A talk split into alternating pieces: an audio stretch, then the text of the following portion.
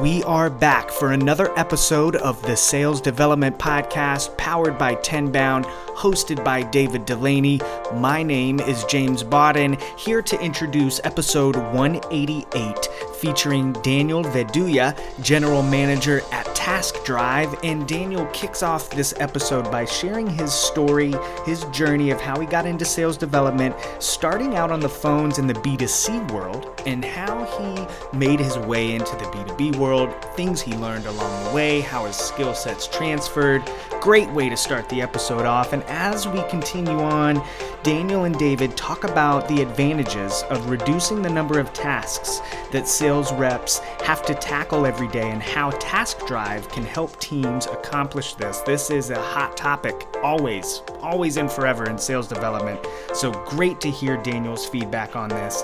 The episode continues as David and Daniel dive deep on the value of investing into lead research and how to decide when to call for help from a company like Task Drive. There are different stages of maturity when it comes to lead research, depending on where a sales organization is. And Daniel does a fantastic job of breaking down that kind of journey that companies often go through and how Task Drive helps them navigate that journey. The episode wraps up with Daniel giving us some really tactical advice and lessons that he learned about how to communicate with prospects and how to really connect with them in a way that helps them understand how you can help. Vital information for any sales development professional listening out there. As always, if you enjoy this episode, feel free to leave us a rating. Head over to tenbound.com and enjoy a fantastically entertaining episode with Daniel Viduya, General Manager at Task Drive. Hello, hello, hello, everybody. Welcome to another edition of the Sales Development Podcast. I am joined today by an esteemed guest who's coming at us from Guadalajara, Mexico, which is exciting. I want to talk about that. Daniel Viduya. They also call him Senora Pozole. He's the general manager of Task Drive. And so I have a lot of questions, Daniel. And one is, how did you get your nickname? That's a good question, and thank you for having me, Dave. So it's Senora Pozole is in the evening. I when I came to Mexico as a foreigner, the first dish that I tried was pozole, and I fell in love with it, and I had it almost every single night. And so eventually, my friends just started calling me Senora Pozole because every night I would request for pozole, and they would, you know, I love the red one that's spicy, and my personality is somewhat spicy, and so they decided that it's befitting for them to call me Senora Pozole. wow. Okay. Like I said, you're making me hungry. So don't make me come visit you. Okay. Well, let's not dive into that too much then. I love it. I love it. So, you know, Task Drive has made such a big impact on the sales development industry. How did you get into sales development and become the general manager at Task Drive? That's a good question. And I was previously a sales representative, not in the B2B industry, but rather in the business to consumer industry. And the funny thing was, the way that we did sales was that we would sell TV service to customers who were calling to lower their bill. And so they would call it, I want to lower my bill. I lost my job, or your bill is too high and I need it to lower that down. You guys are ridiculous. And we end up selling them TV service. So it's a very funny thing because you know you they're calling it originally to reduce something they're spending on and we have them spend more so but it was funny because what I realized there was that I was not, sim- you know, it was not scamming people or talking people into getting things, but it was about bringing value. It was about making them realize sometimes when you're calling it a lower bill, it's not simply because you want to cut down expenses, but you're actually looking to get something or you're looking to get the value of what you're actually paying for. So when one feels that something is not worth it, then that's when one starts doubting about what they're spending for. And so when I left my job as a business to consumer, you know, sales manager in the BPO industry back in the Philippines, I decided to try getting into the business to business world and I started as a customer success manager back in 2017. And because of my previous mentors and supervisors who guided me and showed me the ways in the business to business world, I became inundated with sales development. I started handling several sales development representative teams handled multiple campaigns, saw A, a to B testing, and I learned so much from there. I've seen many great successes and I've seen many great failures.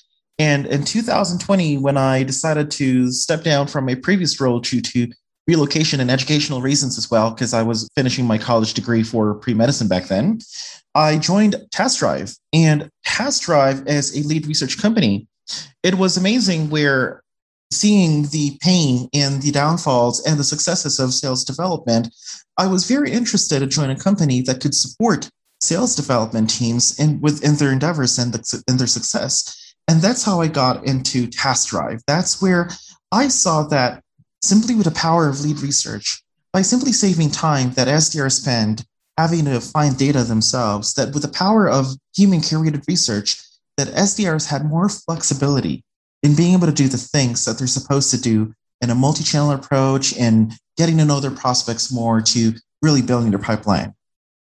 And I see that, I mean, you know, in the sales development field, that's such a huge issue, you know, in that we spend a lot of time doing that manual research and it almost takes the whole day instead of actually talking to you know customers or interacting with potential prospects you're you're researching. So how does TaskDrive work? So how do you you know work with customers to help them with that solving that problem? That's a good question. To give you a better picture of how we solve that problem i will i resonate with what you've just said no dave that not many people see the problem of spending too much time in personalization and manual research and when I came into TaskDrive, I was very proud because, you know, I was part of a sales development team before. Even if there was somewhat a research team supporting the sales development team, the research was quite straightforward. And other personalized information and manual research, I decided to do by myself. Although it was mentioned to me time and time again in TaskDrive that you don't need to do that yourself. You could have the lead researchers do that for you. I was too proud of a man to admit it. So I said, no, I'm okay. I could do this on my own. And so that's what I did. You know, I was crazy enough to let me do this by myself. And I ended up spending half my day or even more than half of my day just getting enriching information that could have been done by the lead researchers.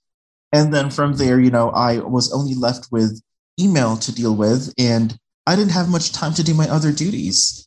And so it was a mistake in my part that I did not acknowledge how to trust my people and, you know, trust where lead research could actually have helped me. And ever since then, you know, ever since realizing that I was losing half of my day just finding simple information that could be found by someone else, I decided to trust the process and have a lead researcher do it for me.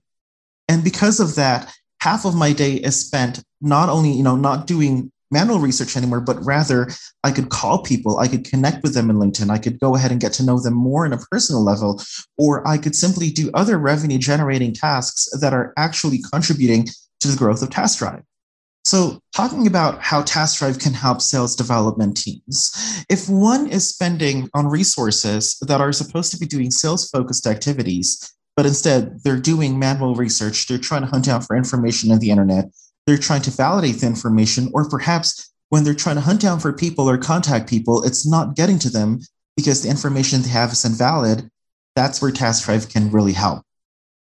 TaskDrive takes the time that SDRs or sales reps are spending having to find information and makes it their own so that these people could focus fully on doing a multi channel approach, on contacting people and getting to know them on a deeper level, on creating custom messages, to creating quality outreach that could really strengthen and nurture the pipeline. So it's not just about quantity, but it's also building the quality for the outreach. TaskDrive is an indirect contributor to that, but because of the time that you save, you get to do so many other things that could actually empower your outreach. Yeah, and it's all about spending your time in the right place and where you get the most value from the time that you're spending. And so, you know, one challenge that it seems that we have is if you start to talk about, you know, breaking up the SDR team into these different roles, most companies just want the SDR team to do everything, you know, do the research and write the message and do the calling and just do everything in one. And if you talk about breaking it into parts, a lot of people don't understand why you would make that suggestion. So when you talk about that with people, you know, is this something that they're familiar with? Or do you find that a lot of times they're just like, that's what the SDRs are supposed to do. that's a good scenario and a good question. And yes, I have found many managers that I've spoken with that, you know, no, our SDRs do that. They're supposed to do that. They're supposed to write their messages and, you know, yeah. and find the contacts on their own, which may be true, but think of it this way. I used to manage a team before and they did several tasks. This was still with the business to consumer side. And, you know, one would have to do the phone calls and then eventually you'd have to jot down the notes and then you would have to do this, do that. He did so many different things that not only was the quantity being compromised, but also the quality of your work. And the same goes with the SDRs. Whilst they may be superheroes or they may have they may be superhumans, at the end of the day, when you talk about efficiency, and this is when you say efficiency, that when you do one thing again and you do it again and again, that you get efficient at it. That's what efficiency is. And if you expect that someone could do this, you know, do phone calls, copywriting, email, personalization, follow ups, jotting down of statistics, and all the other administrative tasks in becoming an SDR, the efficiency might kick in, but it will take a significant amount of time because they're doing they're simply doing so many other things. And so what I normally tell them is that I understand that you have the apprehension that, you know, breaking up might break the process, but why don't we test it out? We need to see and find out if there is an improvement in their efficiency when you actually try to have them focus on just a few set of things that don't confuse them. And a big part of that is the lead research. The lead research takes away so much of their time. And so if you free up their time from having to do lead research and you ask them to focus on phone calls, emails, social selling, why don't we measure their efficiency and see how much they improve? What, how do their numbers would look like? Is it skewing upwards or is it skewing downwards? 100%. So say they agree with your hypothesis, then they say, okay, let's try it for, you know, three months and see what happens. Then what's the next step? How does it work? So you set up the research team. What are they doing? And then how do they get that information in front of the SDRs? That's a good question. And I will share this somewhat it's trade secret because I am all about making sure that we develop education and culture of mentorship to our listeners. And that is if you know, once the research is endorsed to task drive what do we do is simply not read your ICP and start producing leads. No, that's not what we do. But rather, we get your ideal customer profile, get the lead researchers, we train, we do product specific training with the lead researchers to have them produce the contacts that are desirable, that are of good quality, that are of good fit, and that are valid information for the SDR team. We do that first, just the basics, training. And when we see that they could produce the results and the quality, that's when we go live and start producing the contacts. We normally put them in a spreadsheet. We show them to our clients or what we call partners because we are an extension of their team. So we show this as like, hey, John, just wanted to let you know that these are the first batch of leads. Before proceeding further, we wanted to make sure that these are the ones you're looking for. In that way, you don't spend five days without getting feedback, you know, and later on it's not a fit. But rather, you get feedback early on and make preventative measures in case it's not a fit. And once you have that full batch of leads for the first weekend it's approved, it goes through a quality check with a quality team. And then we send it over. A customer success manager will send it over to a client, and the client will then say, okay, this is good. And then we could ha- either deliver that directly to the SDR manager in a spreadsheet file, or we could upload that into CRM so that when the SDR is entering the next day, it's ready for export or enrolling into the proper sequences. Got it. Okay. And so that'll go automatically in. And then, so on this side, how does the SDR know that this data is in there and it's ready to go and to be used for their prospecting?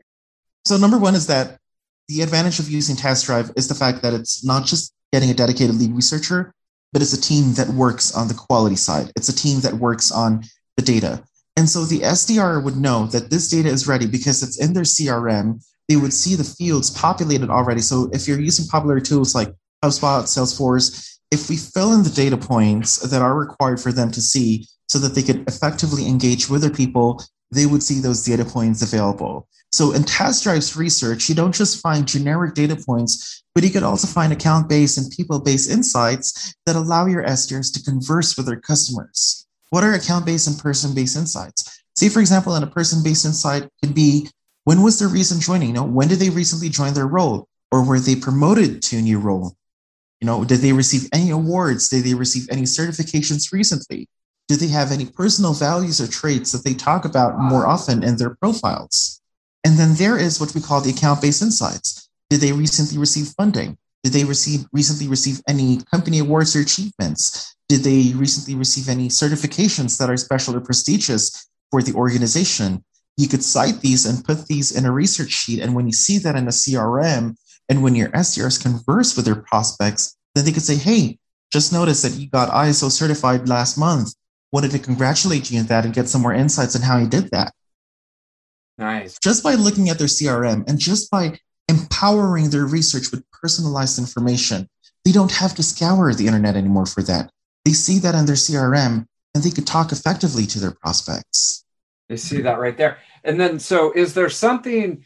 How do they tag it back to Task Drive that the research team is the one that found the information and put it into their database? And so, mm-hmm. you know, how, and then how do you go back and analyze the, you know, effectiveness of using research team? That's a good question. In terms of finding out if it came from the task drive team, we normally have a part in the sheet that says it's researched by, and then we could put task drive.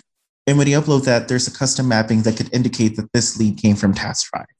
That's number one. In terms of giving feedback for the leads, if you see that it came from task drive, you could tell your supervisor if you're directly managing the relationship with task drive.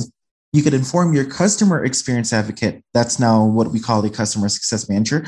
You could tell them that, hey, this is what we've got so far with our leads. And so the purpose of us establishing a customer experience advocate is not simply to have a POC to deliver contacts to you on a weekly basis, but rather to get your customer experience, to get your feedback on how the campaign is doing. Because the way that we define success in Task Drive is only if our customers are finding our leads useful. If we see that you're having struggles with outreach, if you're having struggles with the contacts that we're providing to you, then something is missing on the research side, and we're not fulfilling our purpose of being able to help you. And that's why we make it a point in the customer experience team that you have to get feedback about, you know, what how our customers are doing with the contacts. You have to get feedback about the campaign performance because we want to show that we truly care, and we do. And so there have been cases, David, that sometimes I jumped in a call myself to help solve a domain issue with one client or perhaps a lead quality issue with another client because I wanted to make sure that they are successful with what they hired us to, to do from the very beginning. Yeah. And so if things, you know, start to go downhill or, you know, they're having issues and stuff like that, do they usually just kind of disappear and you start not hearing from them anymore? Or do they come back and give you specific, you know, complaints about what's going on with the data? Admittedly, and I will say this with full honesty because, you know, I, I want to educate our listeners, is that more often than not, our customers will fall silent. They will not say that they have issues. And that is the reason why we have the customer experience team. I always ask them on a weekly meeting, or I ask the department heads, it's like, how are our customers doing? It's like, oh, it's no complaints at all, you know, nothing. And I'm like, define no complaints at all. It's like, do they say that they're happy or they, they just don't speak at all? And they tell me, oh no, they didn't make any comment. It's like, and you think that that's doing good. I said, if a lake doesn't have any sound, do you think it's safe to cross that lake without knowing the length or depth of that lake? That's a good, that's a good point. Right? Yeah. A silent customer is just like you assuming that, oh, it's safe to cross this lake. Let me go ahead and step right in. And when you step right in, you sink, or there's a crocodile waiting underneath there, you know. It's not. A silent customer means that something may be wrong, or a passive customer means that eh, maybe they're you know they're happy but they're just riding along. So i make it a point to the customer experience team that you have to be over communicating. You have to be vocal. If your customers are not talking make them talk. Make them feel you're there because you want to make sure that you're solving their problems. And if they don't talk it means either something is wrong or they're just passive. You have to show that you care. And when you show that you care they start talking and that's how we identify problems and if things are going downhill. And, you know, what if the customer or, you know, when you're talking to them initially, they say, we just spent, you know, a lot of money on these very expensive data sources to give to the SDRs. So the SDRs have everything that they need. Why do they need a research team? What is your response to that? It's really about investment and ROI. I tell them is that yes, you've spent a significant amount of money for your SDRs. You've already put down a lot of money. And that's the main point right there. Finding contacts and doing manual administrative work is non revenue generating. Mm. If you're putting down your money to an activity that's half a day spent on non revenue generating activities, it's actually costly on your end. Mm-hmm. So that's that's the yep. point being there. Wow. You know, that's number one. Number two is the quality that you're paying for. You've invested a huge amount of money for onshore people, for skilled SDRs. Yet half of their time, quarter of their time is spent just doing something that does not contribute to the quality of their outreach. That 25 to 50% could be spent doing personalization. That 25 to 50% could be spent doing video, you know, video outreach. That 25 to 50% could be spent perhaps following up on someone on a personal level. But instead, it's spent doing data research. That's what we don't want to, you know, that's what we're aiming to eliminate. We want you to have the chance to really shine and do what you do best. That is to nurture your pipeline and, you know, make the appointment. And that's why when they say that, you know, they've made a huge investment, I make it a point that yes, you made that huge investment and you want to make sure that you get every single penny and every cent for what it's worth with the time that's being spent for outreach. 100%. And so, you know, if someone wants to do this themselves, like say they agree that there's a lot of value in breaking out and having a research team, which I completely agree is makes perfect sense, but they're not quite ready for like a task drive. How do they bridge the gap between not doing it, doing it themselves, and then calling you when it's time to professionalize? That's a good question. Normally, I don't want to sell just Task Drive, but rather I share the playbooks. And so if one is not ready to proceed with Task Drive or needs to strategize with their ICP, I always offer my help. I say, we have playbooks that you can use as a guideline on how you could design your research journey. We have playbooks that could help you decide which strategies you should take. We have formats, templates, and methodologies that you could follow, tips and tricks, and how you could have one person do the task effectively while you have the others focus on the other tasks. So I'm always happy to help, happy to show them the way, happy to show them resources and guidelines. And my predecessor, Mark Hogan, has left so many, you know, has left so many great playbooks out there in, in our website for them to use as for me since there are already playbooks out there in the website i don't want to you know i don't want to modify what's not broken but rather what I'm doing right now as a change is to bring the message out there that there are playbooks that they could use for themselves to build the team. And so it's not necessary to get for them to get task drive unless they need to. You know, it's not necessary for them to get task drive unless they have internal resources who do have the time to spend what they could do with lead research. And I am always happy to be of service and to help and teach someone how to build their own lead research process. It is possible to build your own lead research process it is possible to find the data. You just have to find the right people, find the right processes, and implement the right timing and incorporate that with the processes for sales development so that you have a smooth functioning engine. Exactly. And I feel like, you know, because we've been in this business for a long time. So you and I realize the value of breaking out, you know, a research team and not having everybody do all that. And so I feel like the first thing for people to think about is, you know, do you believe that a research team would help? And if the answer is yes, then the next question is, okay, well, how do I do it? And then you've got all these free resources and playbooks and stuff like that, and they can build it themselves. But I feel like at some point, you know, it's not as easy as it looks. You know, I mean, when you're managing people and projects and things like that. So that's when you need to step up and look into a task drive type of organization. I think it's that's the progress that people make. First, I agree. Second, I'm going to do it. Third, I need task drive. Fair to say? It's fair to say. And that's what I tell them. If it works for you, if your process is perfect, if you don't need any help, then perfect, you're good to go. But if you do need help, if you need someone to lift you up, if you need an extension of your team, and not just a resource, but someone, a team that could support your process, then we're here. We're here to help you. We're here to help you achieve the goals that you have. So we're not just, I'm not, I really don't want to sell, but rather I want to help. That's the culture, that's the thinking. So if I see that I'm unable to help someone, I don't push TaskDrive for them, but rather I give them the right solution for them. One time, a prospect came to me. He wanted 20,000 contacts in one week. And I said, I don't think that that's what, ta- like, we could do it.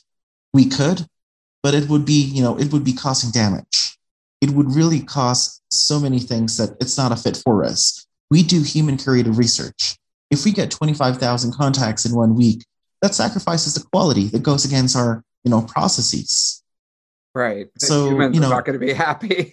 it's not going to be helpful. So it's something that cannot help them. We could do it. We could get it. There's no problem. Of course, we could, you know, find ways. But is it truly something that could help them? Is it truly something that could help TaskDrive? Is it something that TaskDrive believes in? It's not, sadly. And so I told him, this is not the best solution. I can recommend you to use some software tools. But I wanted to warn you by doing 25,000 in one batch and you put them in one month, there is a high risk for, you know, blacklisting. But that's another topic we could talk about, in, you know, another day. But, you know, it's, it, I, I tell them that, you know, it's not just about like, yeah, 20,000, like how many lead researchers can you get with that? That's good money, but that's not what I'm after for. What I'm after for is for the benefit of him. And that's why I told him you could get 20,000 contacts, but I wanted to tell you ahead of time that you cannot do 20,000 contacts at one go.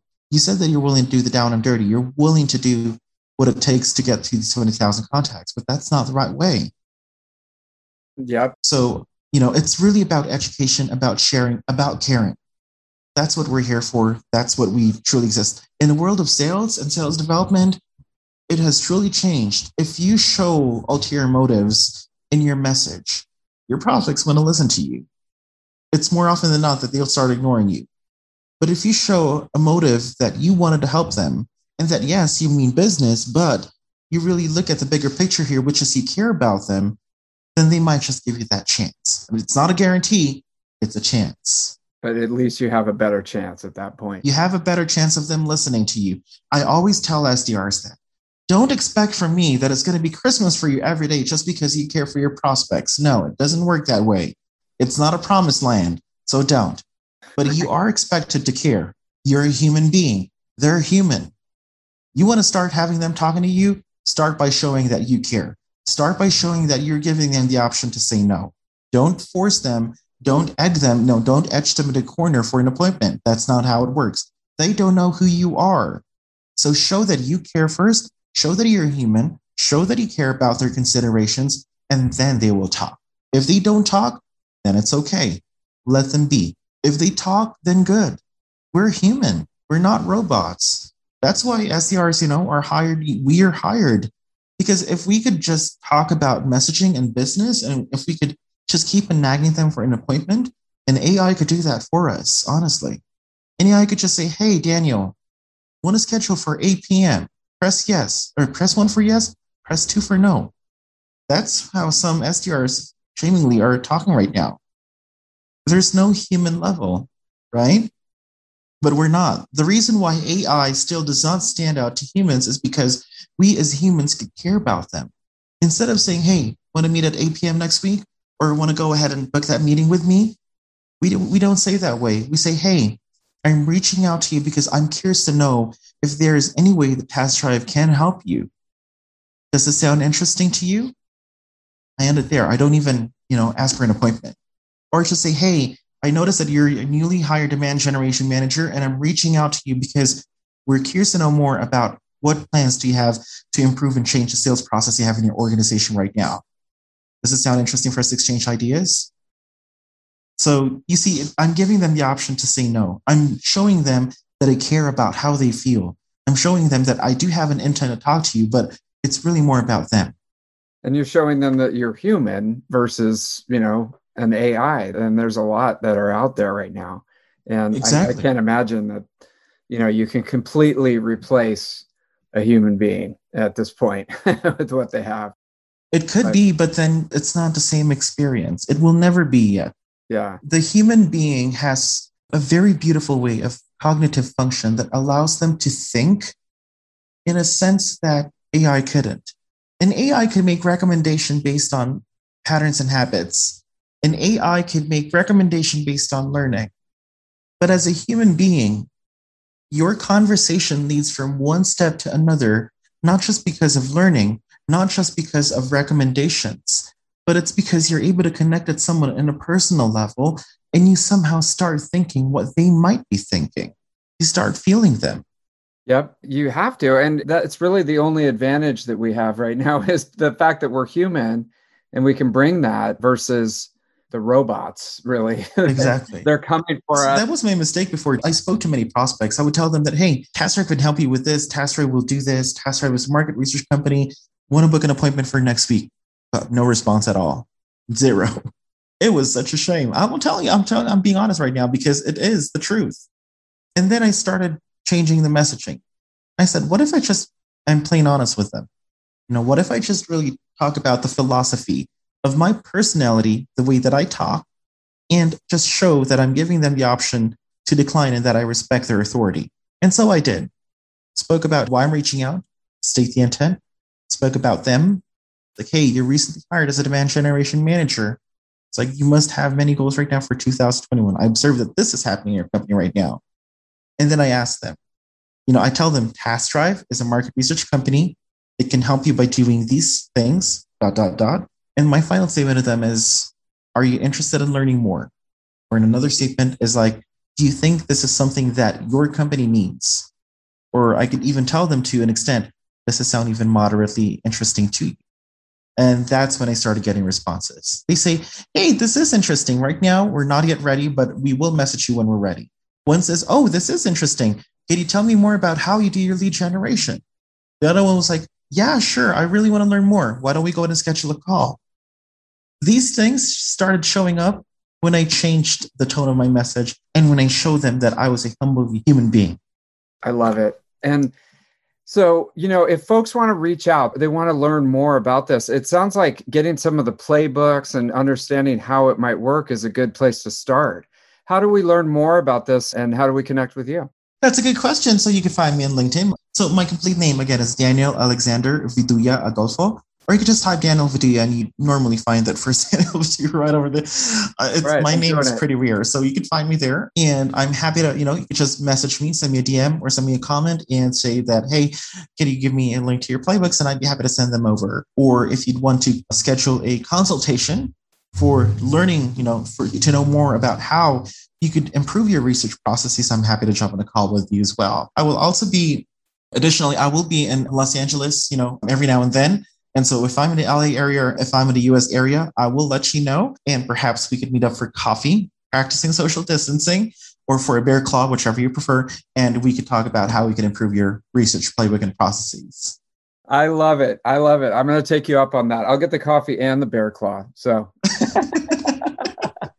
I'm yeah, there you go. I both love the coffee and a bear claw too. So there you go. All right. I love it. Daniel, thank you so much for sharing your insight. I'm on my way to, you know, start a research team now and call Test Drive. So, thanks for coming on and sharing your wisdom with the Sales Development Podcast. I want to thank you for having me, Dave, and I hope that I was able to share something. If anyone has any questions at all, please don't hesitate to let us know. Thank you.